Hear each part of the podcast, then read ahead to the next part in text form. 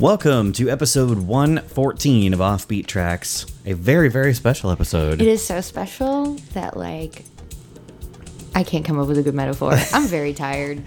It's very special because, uh, for once, we're not going to sit here and ramble and give biographical info about the artist we're covering today. And you'll find out why in just a moment.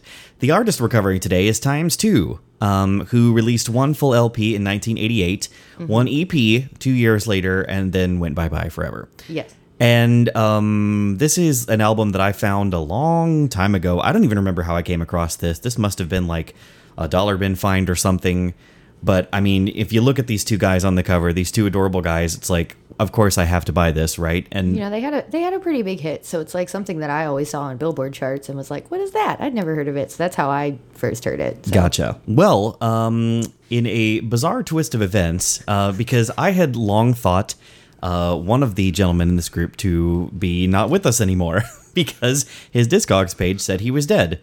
Uh, but it turns out, however, um, after I did a bit further research, he is in fact not dead, and he was being confused with another performer of the same name. Uh, so they are both still alive, and I was able to track down uh, Mr. Johnny Dollar, who is not dead, and he was so cool and so generous with his time, and he talked to us. And so, without further ado, here's a conversation that we just had with Johnny Dollar. Thank you so much for doing this. We're really excited to talk to you. Yeah. Yeah, yeah, man, no problem. It's kind of came out of the blue. Yeah, yeah. was that a Debbie Gibson joke, sir? Sorry, no pun intended. Um, so, wait, I never got an answer. Did you did you see a post that I that I did about Debbie Gibson and on So- Facebook? Is that what brought so you? Because I got your Here's what here's how. I found you. So we we had been planning a times two episode because we plan our episodes for this show like a couple of weeks in advance, and we just pick acts that we like because we're we're like you know we're 80s and 90s music junkies. So anything that charted Billboard in either of those two decades, we know it.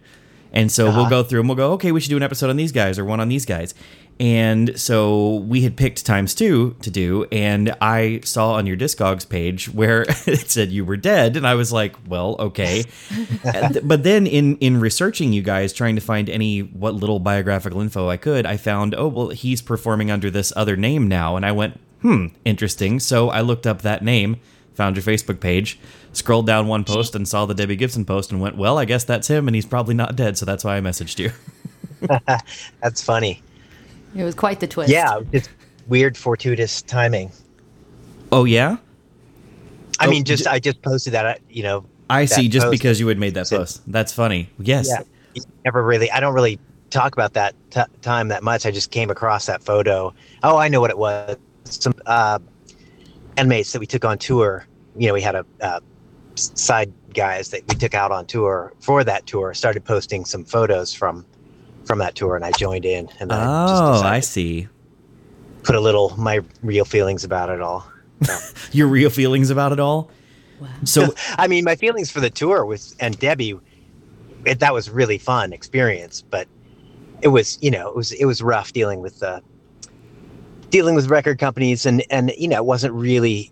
Uh, it was an ill-fitting, you know, it was a Johnny Bravo jacket. It was like, it was, like, it was an ill-fitting thing. A Johnny For Bravo me. jacket. That's a very good term. that I, that's that's uh, that's some good imagery. I like that. because and I have nothing. I have no problem with pop music. In fact, I love bubblegum pop. But um, but I always want to fix it. That's my thing, and I don't think we fixed it. well, That's that's interesting. Um, you how you had kind of mentioned to me when we talked that some of the songs, or you had insinuated anyway, that maybe some of the songs on that times two record were some things that uh, you and Shanty had already kind of had in your Tumblr before you were were on a major label. Is that true? Yeah, we were. I don't know if, if you remember that that post I did, but um, yeah, we were. He and I were in this kind of punk new wave pop band back, you know, way back, like 79, 80, 81, 82, and then we had two members that that left and went off to college, and we were just kind of auditioning drummers and guitarists, and didn't find anyone. And then a couple of years went by, and around 83, I think, we started doing that's when we wrote Romeo and we did we're, we're getting into we were breakdancing. That's what we, we got really into Oh, break I was I was doing robot in the '70s. I was like, I was really into like I don't know if you know this guy, Robert Shields. Robert Shields. No, I don't know that one. Yeah. Shields and Yarnell. He was this mime out of San Francisco that started doing the robot way back, like probably late '60s, early '70s. Wow. And he got really popular. He had like a TV show just for one summer, but he was so popular that the Jackson Five used to go study his moves. And uh, way back early 70s. And that's where they got the moves for Dancing Machine. In that is a trip. That Yeah, wow. yeah, from this this weird mime guy. And he was trying to copy the animatronic uh, statues from Disneyland. How cool. So this is what you were into as as a young man watching this, and this is what you and Shanty were into. Yeah, so I was totally into the robot and stuff in the seven, and people were freaking out because I was really good. This is probably pre breakdancing, and then when breakdancing came along, I was just blown away. I was like, oh my god! So both Shanti and I got into that, and obviously, you know, we got into the real the street music, which is what we were really trying to. Our, what our original intention was to put that really street hip hop, early hip hop rap beat and groove, very simplistic, and then write these kind of Beatle-ish pop tunes over it, kind of like what yeah, I mean, I, I definitely see that. I love I love some of the percussion on it. The drum beats are really funky. I was, you know, when I listen to it, I hear that, and it's awesome because it does sound. I mean, it's very poppy. It doesn't sound unlike stuff that was coming out on pop radio, Yeah. but it's way funkier. I like it now. I, I like it more now than I did then. But at the time, we were really trying to be more just bare bones, just you know, minimalistic, and then and then with like an acoustic guitar. But they wouldn't let us do it with the, the clamp down. We Ah. every time we tried to put an acoustic guitar over a hip hop beat, they were just like, "You can't do that. No one's ever done that." You know. And then sure enough, Beck came out with "I'm a Loser." Yeah, the '90s that really did happen. Yeah, I guess- exactly. I guess you were just a little bit. And too nobody ahead. nobody listened to you guys, and you all were trying to you were trying to be the innovators. we were trying, but you know, we were just we were kept because we we signed on to Warner Brothers, and they were you know they kind of just were telling it we were, we fought as much as we could, and um, there was one point when they um they wanted us to do that song "Only My Pillow Knows" for sure. I don't know if you know that tune on Oh, there. sure, yeah. You know, and I'm ah, it was it was really it was something we didn't want to do. It was the other writers, and and it wasn't just that we just didn't like the song. It's not it's not the worst song ever, but at the time we were just like, no way, this is where we draw the line. And so we come back to our apartment, and our electricity shut off, and uh, our managers call out and like, so you're gonna do the song now, and at that that was the turning point where we just like, all right, we're the biggest whores on the planet. they shut off your electricity. Really? Yeah. that is a And then we- story. yeah. Wow. But so you you did end up doing the Simon and Garfunkel cover though of Cecilia. So was that was that a compromise or, or did you come back? No, no, we like that. I mean, Okay. that, that song's great. It's very catchy. It's really cool. Yeah. And I don't know what happened with that. There's there's many conflicting stories when that came out. We went on a little pre uh, like a radio tour before that single got released, and they were all over it, all over the country. They were like, "Oh, this is gonna be the next big single," and then it came out, and like no one would play it. And I kept getting conflicting stories that Paul Simon got in an argument about it, and then I got more realistic stories that our our managers got in a fight with the record company because they were kind of jerks. Uh, well, You now you told me that you and Shanti have known each other for quite some time. Yes? Yeah, we're like 11 years old. Wow. So did you guys both grow up in in the same town? Where you're from the San Francisco area, right? California? Well, yeah, North Point Reyes, little tiny town. okay. It- It was Both- like a little redneck town, rednecks and hippies. And uh, yeah, we we met when we were 11. We we started out doing comedy. We were doing comedy when we were like little. We were really influenced by Monty Python and Jerry Lewis and Dean Martin and Firesign Theater and all this radio radio comedy that we were listening to. Oh, and there was this one group called Duck's Breath Mystery Theater that that we, we were really into. There was this really funny comedy group. Ducks so that's how it started. Then we Theater. got comfortable enough to sing around each other. Oh, I see. So then you you kind of grew the comedy act into a musical act by just I see. So you guys practiced together. That's interesting. yeah. Yeah. Now, were you always kind of the instrumentalist and he was the one who was more comfortable singing? No, it started out the other way around.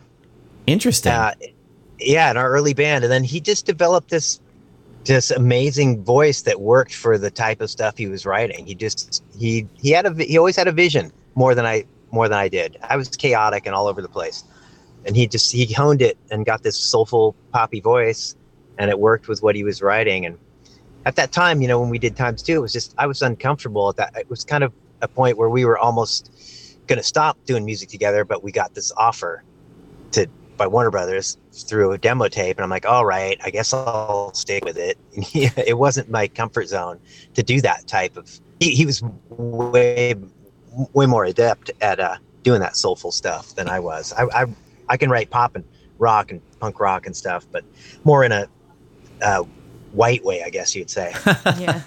Yeah. Then is- I love you know I, I love hip hop and I was into the whole rap stuff. I knew I knew my limitations.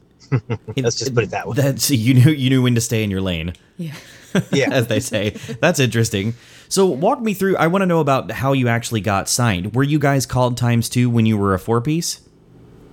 No, we were called the Planets back in the day, and we made some noise in the you know Bay Area, local Bay Area, mostly Marin County, north of San Francisco, and uh, uh, we're doing pretty well. And then, but yeah, like I said, two members went off to college, and uh, their parents forced them to college, and it was really hard to find find uh, replacements at that time for the for you know new wave kind of police style meets punk rock back then in the area we were in. Everyone was playing like reggae or, or you know blues or rock and Huh. roll and they That's just didn't get it. interesting. Yeah. That's super interesting. yeah So you guys were were definitely new wavier, a bit a bit edgier maybe than what we, what ended up on the times two record. oh yeah yeah way more and that was you know there was a gap of like two or three years between that band ended and then times two and times two was just a recording project that shanti started and i just kind of hel- i mostly helped out with harmonies and playing adding little parts on keyboards and stuff I bass see. lines or whatever So was this kind of like his main gig, and and he was the one kind of trying to market you guys and ship off a demo tape? pretty much and he just i feel like he was i felt like since we'd known each other since we were kids he he was comfortable dragging me along and I, I i was good at what i did you know as far as like harmonies and and that kind of stuff but uh i think it was just he was living in the past he was like all right this is the guy i do music with so come on let's let's go we can do this together i think he was afraid to do it alone i think he could have maybe done a better job with that first record it just felt weird. It just felt bizarre, and the, everybody around was just like, "Ah, what's this guy doing here?" To me, you know. Really? Did you know that he was trying to market you guys and and score a record deal?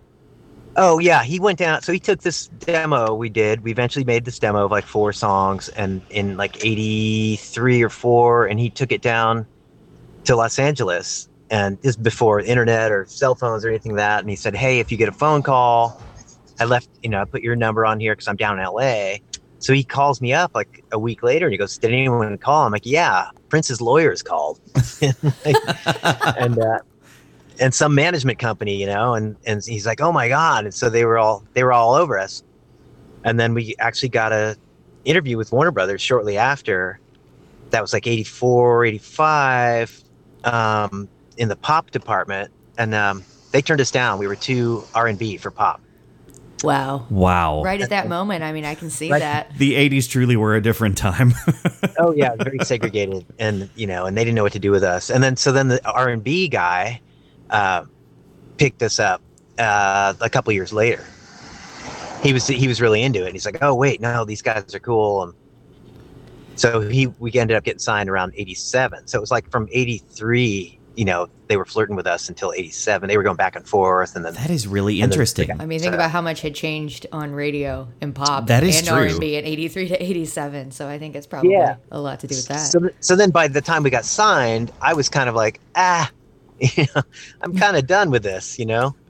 I was Wow. really, we'd already spent a couple years on it. And I'm like, nah, I'm not like, uh, this isn't my forte. I want to move on, but we're getting signed. So, all right, I'll tough it out. And so I was just kind of, I felt like dead weight. I was kind of dead weight. And it was like, at the time, it was really, it felt bad. I wasn't like able to embrace that. I was just like resistant. I was like, ah, geez, what's going on?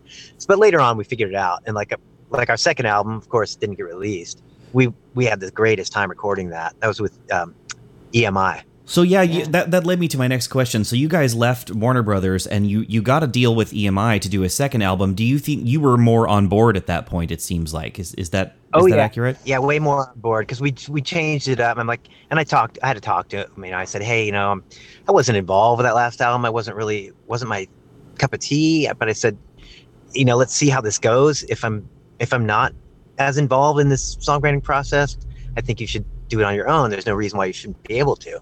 And so we had that talk, and it was good. And I was and I was involved. So Um, was he was was he cool. bummed? Was was Shanti bummed about the idea of, of losing you as a partner? I don't. I think at that point we'd been through. You know, we've been through a tour. We've been through. You know, girlfriends that had come and got broke up with him and gone out with me, and we had all the knockdown, drag out, yelling fights we could have. Early childhood leftover resentment, ego bullshit was right. pretty much out of the way at that point, and we were we were better friends. We were got you know.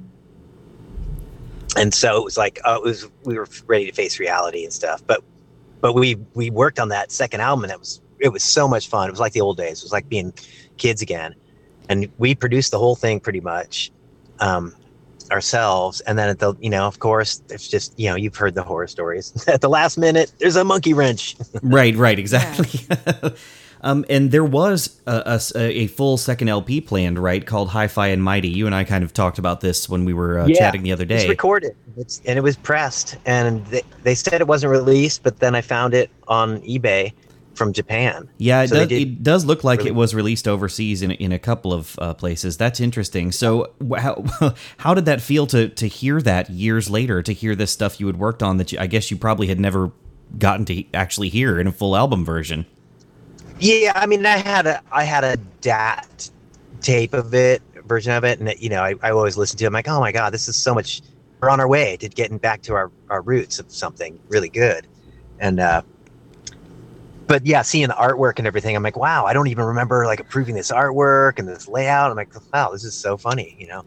You maybe just- didn't. So yeah, that's probably why. Right the last minute. Oh, I think what I know what happened is uh, our managers who were managing Richard Marx at the Oh. time um, got in a big fight with with um, EMI. What- Uh, Richard Marx was on EMI at that point, and uh, and the EMI said, "Oh yeah, well fuck you, we're done with all of your acts." So right before Oh. that album got released. So. Wow. So there's there's an interesting bit of trivia. So Richard Marx could have been involved in indirectly in the downfall of Times Two. wow. Oh, Yeah. We're gonna have to get some comment from Richard on this. Yes. he's a he's a he seems like a pretty busy guy these days, so uh maybe we could track him down next. I have a question about like as far as like the record company and your managers and you know when you got the big deal and you were out there and you were you know you're hitting with like strange but true like as far as Yeah. like your look and your image how involved were you in that was that more the studio or did you get to really go out and say this is what we look like this is what we want to present ourselves as this is what we are how much of it was you and how much of it was them It was pretty much all us. Oh, we that's were good. we were into vintage clothes and stuff for for years, and and uh, so we were wearing a lot of that, you know, older suits and stuff. And I, you know, at that point, I was I had a shaved head, I had a mohawk and stuff before all that, and then I was just at that particular point in time, I was it just happened to be growing my hair out, just rebelling against myself. So if you would have gotten So, this um, deal and started releasing this stuff in like 83, 84 when you wrote it, what would the strange but true video have looked like? What would you all have been wearing in that one?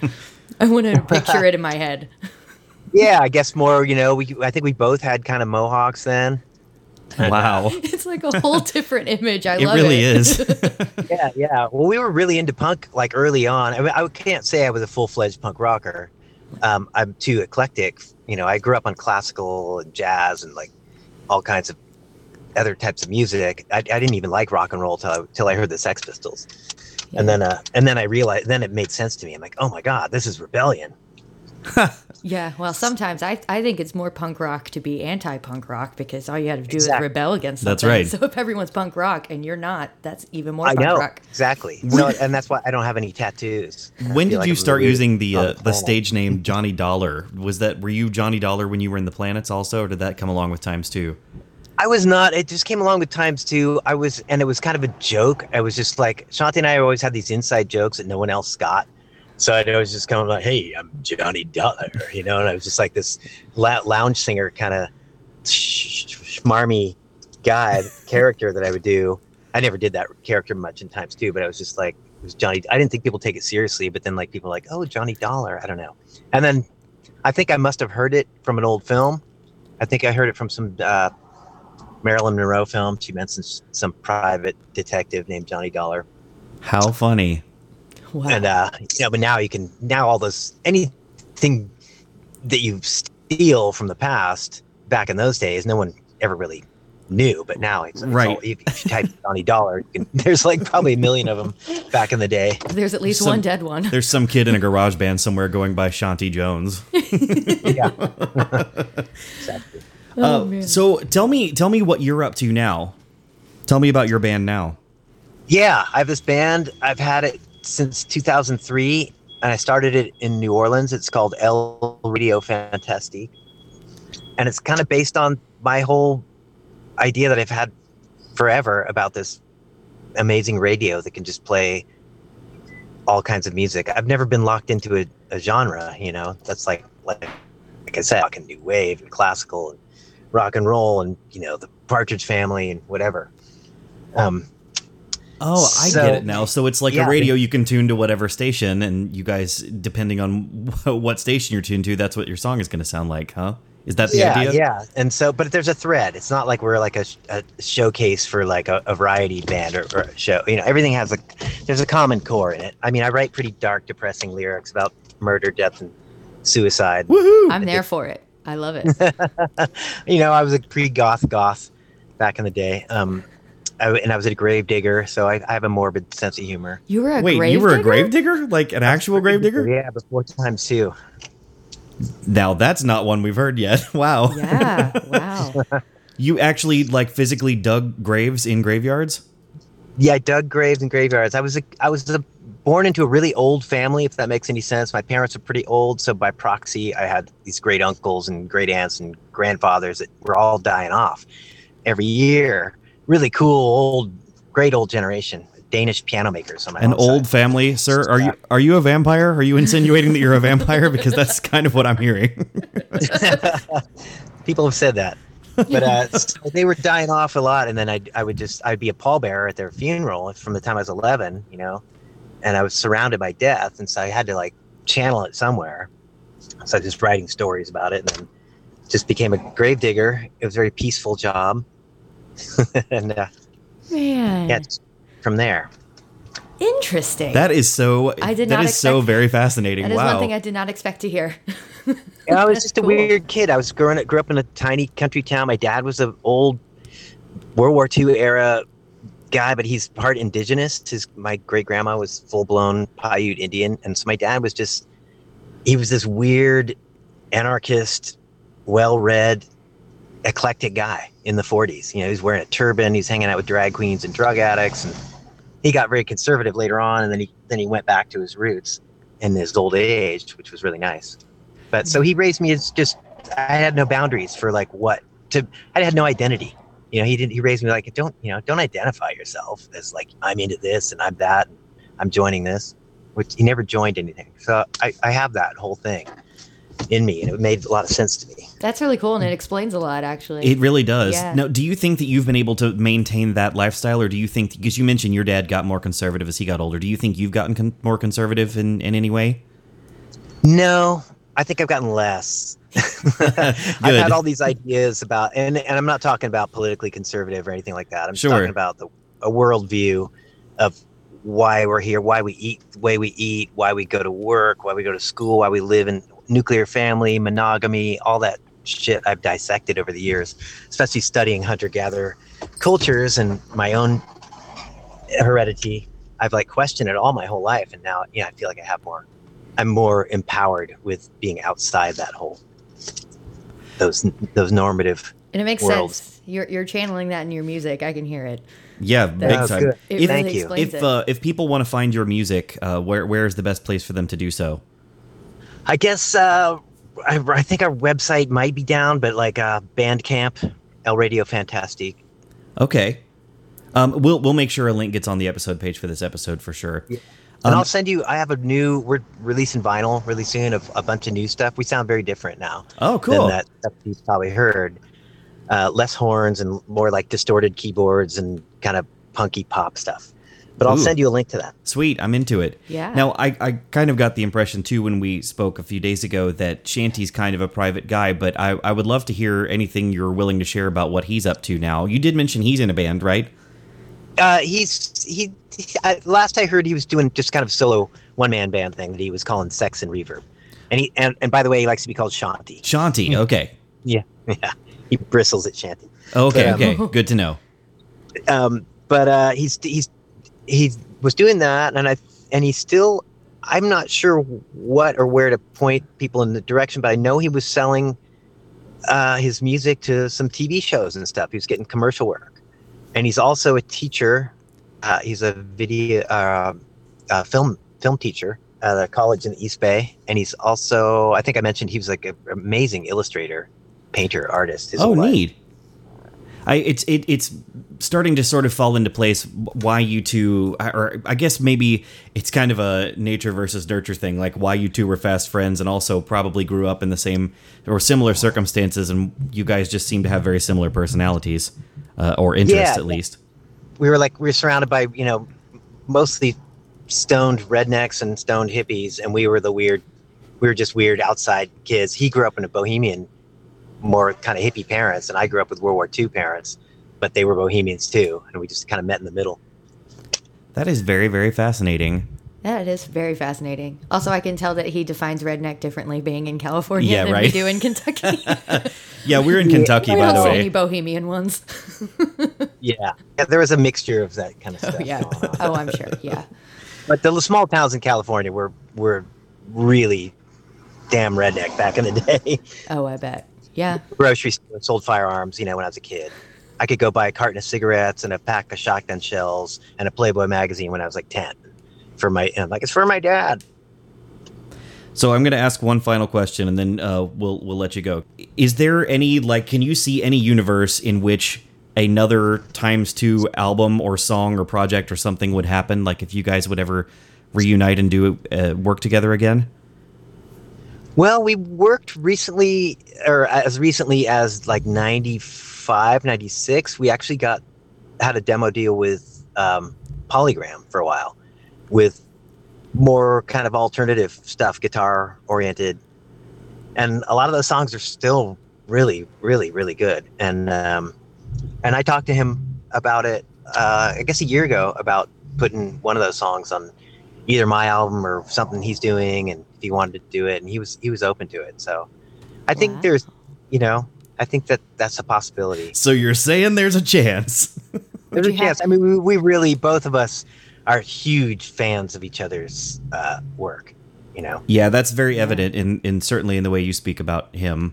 And uh, I- yeah, he so he came to El Radio Fantastique show. Like we were playing some big festival, and I don't know, a couple of years ago. And he came, and he's like, ah, he came backstage. I want to kick something. This is so goddamn good. you know?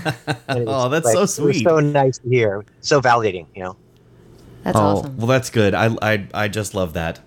That is Yeah. awesome. Well, thank you so much for the time you've given us today. I really, really appreciate you talking to us. This has been just really, really cool. Yeah, I know you wanted to talk about some equipment, and but we can get to that some other time. Oh yeah, yeah. I you know I'm I'm just a gearhead. I always like hearing you know what drum machines and things like that were involved.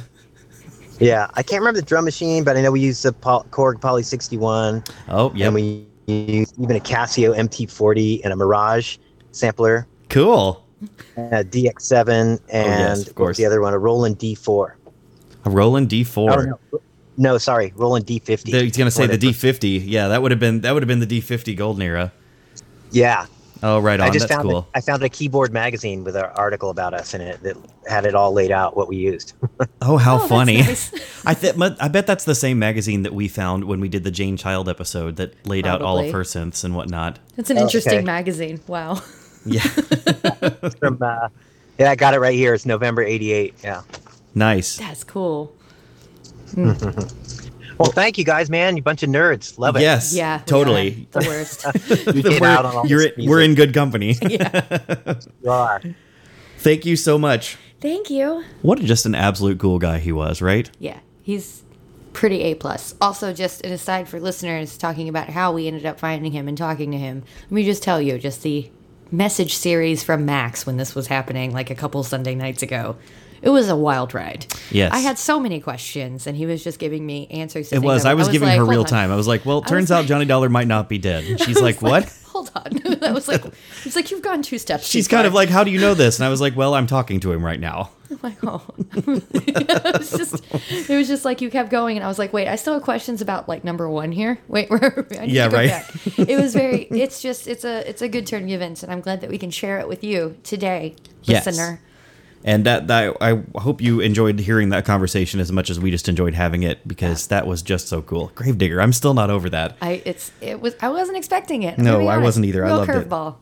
All right, so we're going to talk about the music now since um, we didn't really touch on the specifics of the tunes then. So now we get to go through and talk about the music. Yay. And he's not listening, so I can say whatever I want. That's right. I'm just kidding. I don't, I don't. Well, I mean, I might say whatever. I Um. May of 1988 is when the, the first times two single dropped. It was called "Strange but True." This was uh, their their biggest hit, um, a number 21 hit Yeah. here in the United States, and a number 12 hit on the dance charts. Um, this is just like 80s pop at its finest, pop right? gold. Like if you synthesized.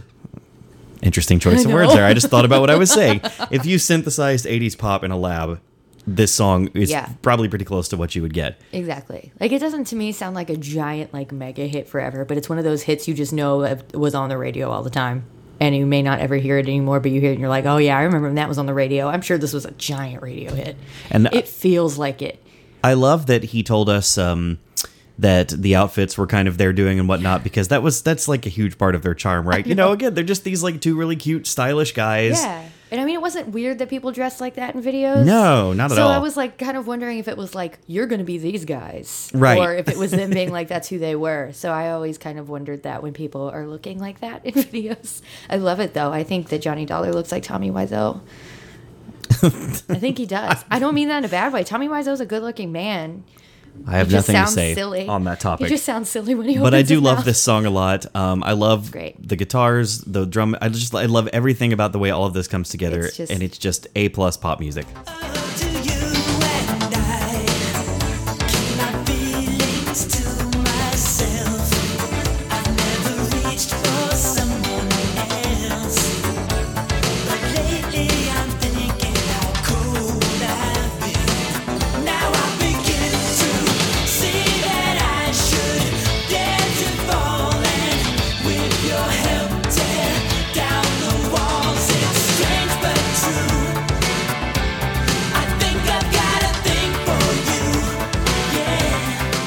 So their second single, um, as you heard us um, bring up with with Mr. Dollar, I want to call him Mr. Dollar. I don't know why. That's very funny to me. Senior with Mr. Senor Dollar. Wouldn't he be? Wait, wouldn't he be Senor Peso then?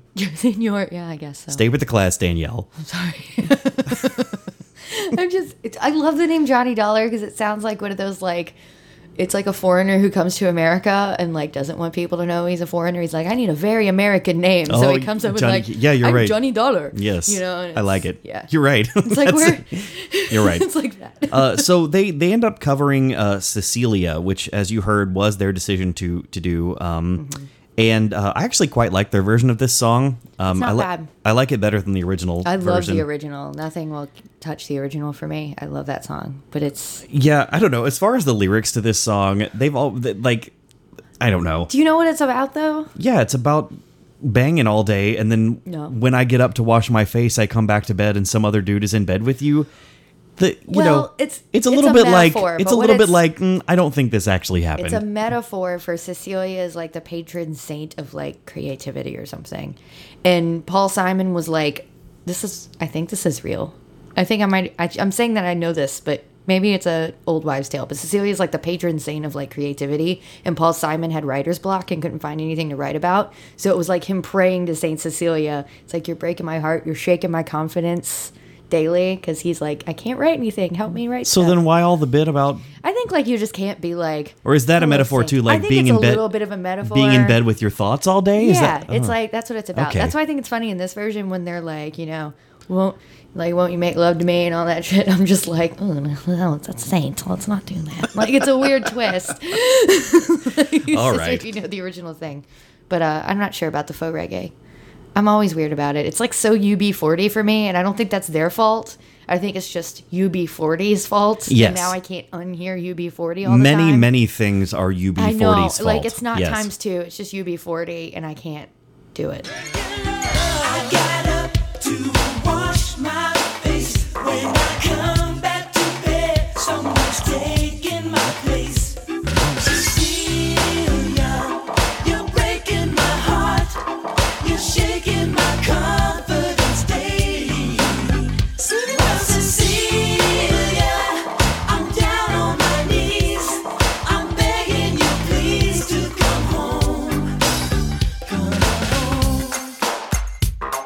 So a couple more album cuts we got to talk about because this album is just it's so wonderful. Mm-hmm. Um, there's there's just so much solid '80s pop happening here. Uh, Three into two, don't go. This I think this one should have been a single. It's really good. It's so funky. Think think about what I, my favorite thing to think about with this one is if this had been recorded by Miami Sound Machine, this would have been a hit. Oh yeah, I, I can see lots of people recording this song and having it be. It kind of it giant has hit. that syncopated, uh, slightly. Latin vibe to it, right? It does, yeah. I mean, it's got that really funky beat, and it's got like that smooth pop vocal over Mm-hmm. it. So it's not like full Latin pop, but you can hear it. It could easily be that. It's such a good little song. Baby,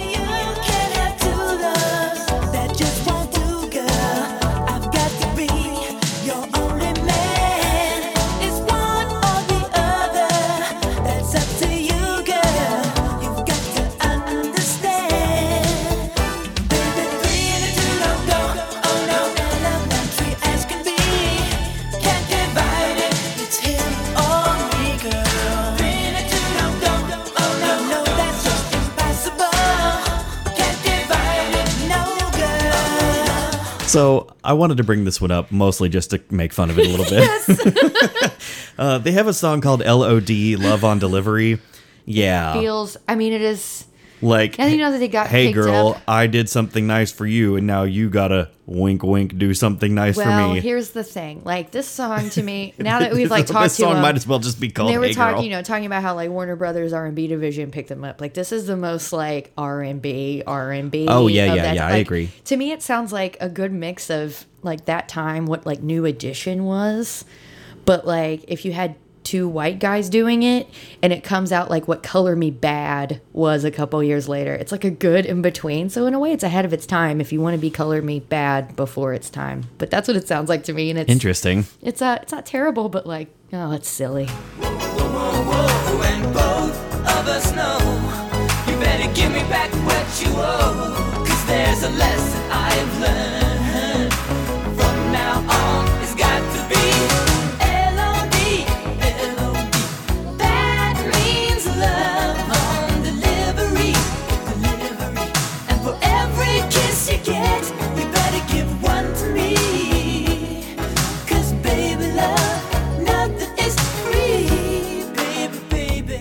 Um, I had to talk about Jet. This song just pops. It I'm- is- It is not a Paul McCartney and Wings cover. No, hoping. it is not. But Um, it is awesome. The drum machine can get it yes, on here. this song goes really hard, and I'm here for every second of it. it is funkadelic. Because I love you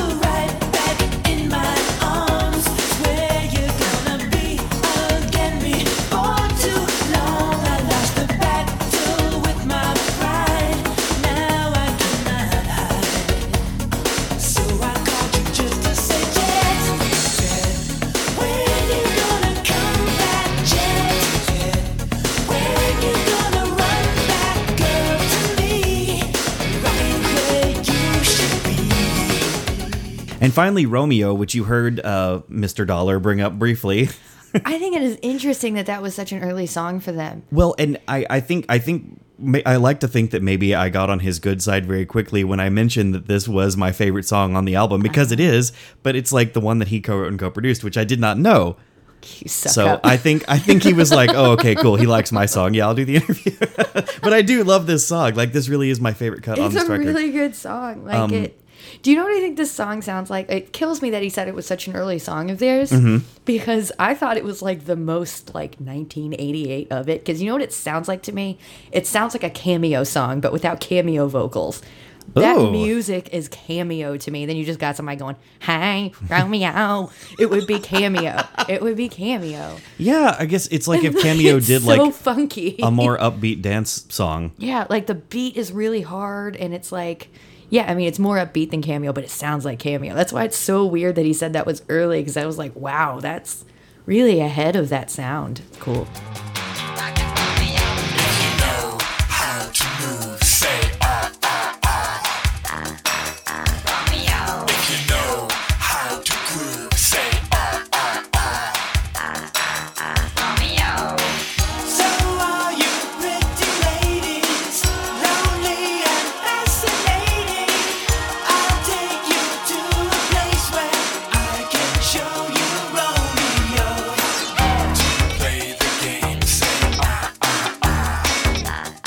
So two years later, um, by two years later, by 1990, uh, Times Two was done with Warner Brothers and had moved on and gotten a deal with EMI, um, who was going to press a full-length LP that never happened. Which um, I want to call, I want to say it was Hi-Fi something, Hi-Fi and Mighty. That was the name of the the second It's a album. very good title. never happened. But there was a promotional EP released in 1990 that was supposed to be ahead of the full LP, but that never happened. But the EP did get released in the US, um, and it's called Danger Is My Business.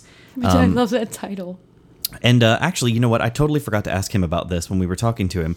But Set Me Free, this song, uh, totally samples. I was gonna see if that was just me or okay. So you hear the sample of It's- the Public Enemy. yeah, it samples Public Enemy Security of the First World. And I, Before- I think it might have happened before Justify My It Love. is. It had to have been. It had to have been because I mean, Justify My Love would have been what ninety. 90. It was late 1990. It was- 1990? It was October Ooh. of 1990.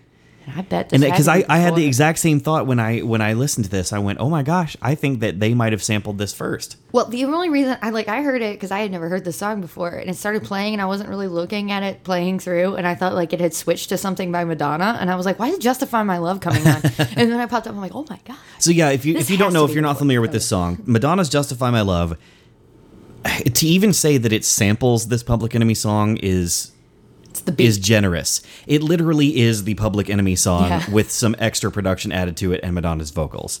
Yeah. Um, and the Public Enemy song is called "Security of the First World," and it sounds like "Set Me Free" borrows this this uh, it definitely same does. hook as well. Same thing. It is the exact same thing, and I think it has to be before. Has to be. Very interesting. Yeah.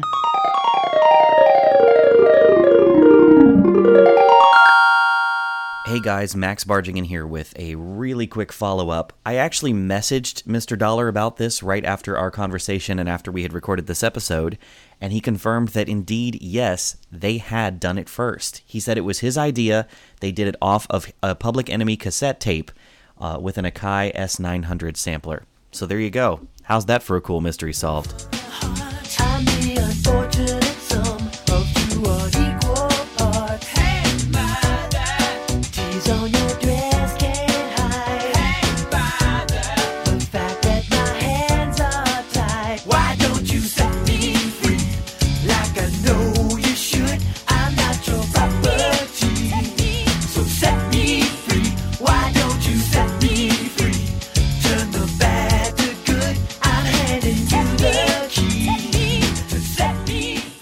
Can definitely hear the new direction they were trying to go with this with this music. Um, it's, it's a it's a shame. I, I may have to eBay a copy of that second album, which I'm, I'm I'm glad to know that it does actually exist. Yeah. Um. I didn't know that it. Like, I just knew that it. I don't know. I read that it wasn't ever released anywhere, but clearly it was released in Japan or Yeah, somewhere. it was. released somewhere. Someone has it. And then so we've got this other song, "Sweet Jane's Revenge," and you can definitely hear where they were going to go with the album. Yes. uh, on this, they're Oh. they're you meant you you drew a "Color Me Badd" um, comparison earlier. This is like more like the the kind of early '90s when there were like alternative pop groups starting to come up, like EMF, that kind of thing. Uh-huh. Yes. To Like- me, this sounds like a like Mr. Big's to be with you. That like kind of Yeah. little funky beat, Or- but or, pop um, melody, and then a, a, a guitar over it, which is kind of what he said. He What are they called? Uh, uh, Jane's Addiction. A little bit. Jane's, Jane's Addiction was harder to me. Yeah. They weren't like funky. See, it's just it's somewhere it exists Yeah. somewhere in in between all of this stuff. It's in between Public 90s. Enemy and in between Color Me Badd and in between EMF and in between Jane's Addiction. Somewhere this floating is like in right between all of that. like right before that stuff started hitting big. That stuff started Mm-hmm. hitting big like 91, 92. Yep. It was like a little tiny, about like grunge, but like grunge for the single mom.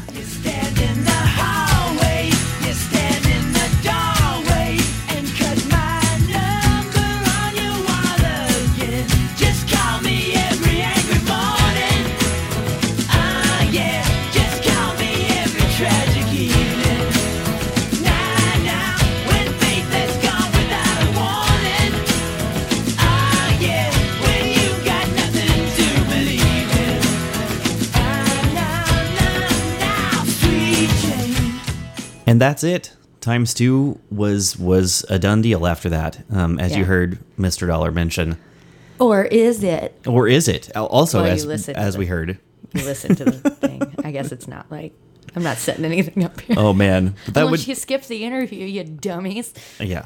In which case, why do you even listen to this show?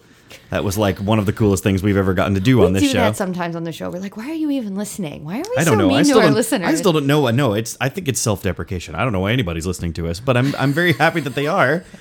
Um, I hope you enjoyed this episode. This was just a really cool thing to get to talk Yeah. to uh, to Mr. Dollar. that's like that. cool. I'm not gonna stop calling him that. That's that's that's that's how he's in my brain now. but that was just uh, that was so cool of him to to give up uh, his time and talk to us like that is so and cool. talk about some stuff because you know people uh, a lot of times it's hard to talk about um, some things you've been through and they can feel like a past life and it's not always a pleasant experience so uh, i appreciate Yeah. that and i respect that and um, I, I hope that that uh, ended up being a, a positive experience for him as it definitely was for us He was very. I think he liked it. He Yes. seemed happy. I or at least he's very good at acting. i think he likes us i'm going to send him a note do you like us check yes or check no Total besties. I'll pass it to him and homer him tomorrow.